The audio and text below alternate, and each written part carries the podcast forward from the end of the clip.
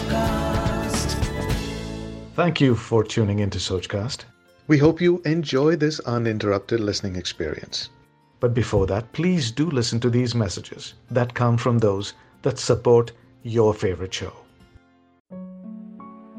नमस्कार मेरा नाम है अमित वाधवा कहानियों को आवाज़ देता हूँ और कहानियों को आवाज़ देते देते मेरी मुलाकात हुई कुछ ऐसे साहित्य के सेवकों से कुछ ऐसे लेखक गणों से जो अपनी पूरी निष्ठा से साहित्य की सेवा में लगे हुए हैं।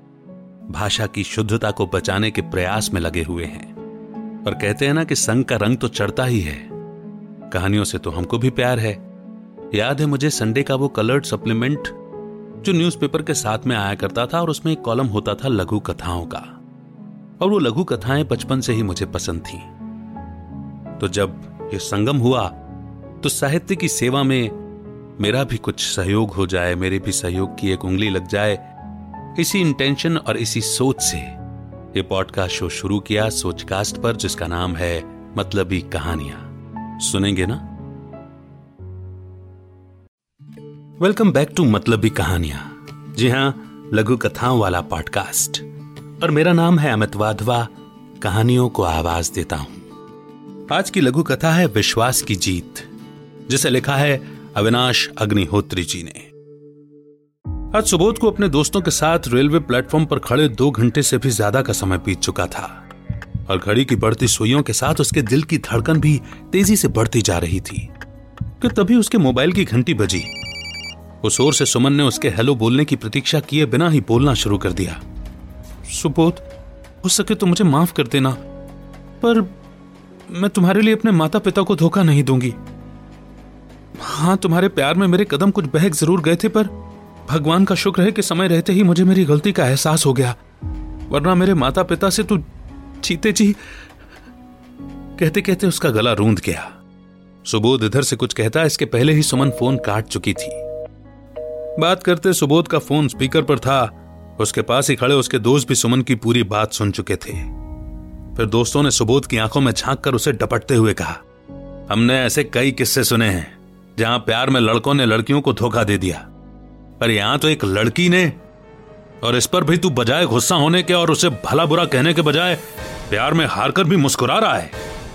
तब अब तक खामोश सुबोध बोला, तुम नहीं जानते यारों, सुमन के पिता और मेरे पिता काफ़ी अच्छे दोस्त हैं, और इसलिए मेरे पापा सुमन के पिता के आदर्शों की तारीफ़ करते नहीं थकते हैं, जिससे मुझे चिड़सी हो गई थी। तभी मैंने सोचा कि अगर मैं सुमन से प्रेम विवाह कर लूँ तो समाज में अंकल के आदर्शों की भी धज्जियाँ उड़ जाएँगी और मेरे पिताजी की भी हमेशा के लिए बोलती बंद हो जाएगी। मगर अंत में आज उनके आदर्श और विश्वास मेरे प्रेम पर भारी पड़ ही गए। इसलिए दोस्तों, ये मेरी हार नहीं, बल्कि अपनी बच्ची पर उसके माता पिता के प्रेम व विश्वास की जीत है। बस इसी मोड़ पर यह लघु कथा यहीं पर समाप्त होती है। कैसी लगी आपको यह लघु कथा ये पूछना बेमानी होगा। मुझे लगता है कि मुझे आपके ख्याल, आपके विचार जानने चाहिए।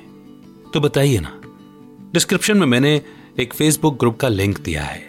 ज्वाइन कीजिए और अपनी राय, अपनी टिप्पणी साझा कीजिए, मेरे यानी अमित के साथ और सभी के साथ। इनफैक्ट जिन्होंने ये लघु कथा लिखी है, उनके साथ भी। और हाँ, अगर आप भी अपनी लघु कथा शेयर करना चाहते हैं तो कहानियों का सफ़र at Gmail dot com इस मेल पर भेजिए। डिस्क्रिप्शन में आपको इसके बारे में भी मिल जाएगा। बहुत जल्द एक और नई लघु कथा लेकर मैं आपके बीच में फिर से हाजिर होऊँगा। तब तक रखिए अपना बेहतर ख्याल। अमित का नमस्कार। जय हिंद, जय Bharat. Like this Sochcast? Tune in for more with the Sochcast app from the Google Play Store. आशा करते हैं कि आपको ये सोच कास्ट बहुत पसंद आया। अगर कुछ कहना है इसके बारे में तो लिखकर बताइए हमें अपने फेसबुक और इंस्टाग्राम पेज पर सोच कास्ट ढूंढिए। अगर आपको अपनी सोच दुनिया को सुनानी हो तो सोच कास्ट करो। Sochcast.